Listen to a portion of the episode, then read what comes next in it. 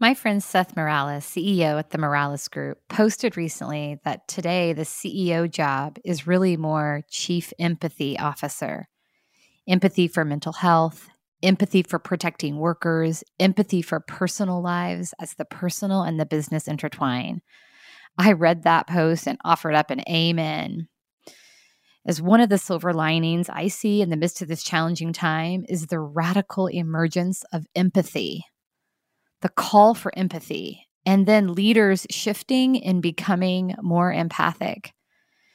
Because each of us has such a different reality as we navigate through these waters. So, a one size fits all leadership approach is not going to meet people where they are. Each of my kids is having such a different reaction to the new normal. Each of my team members' jumping off points are different. Their perspectives, their experiences are different. They need different things.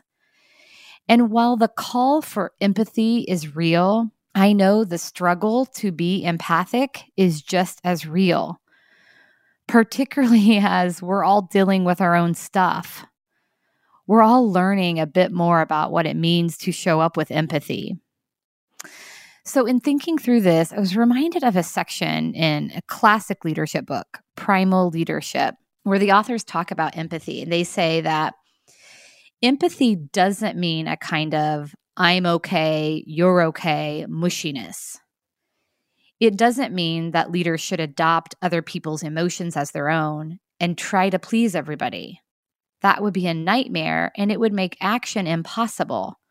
Rather, Empathy means taking employees' feelings into thoughtful consideration and then making intelligent decisions that work those feelings into the response. And most crucially, empathy makes resonance possible.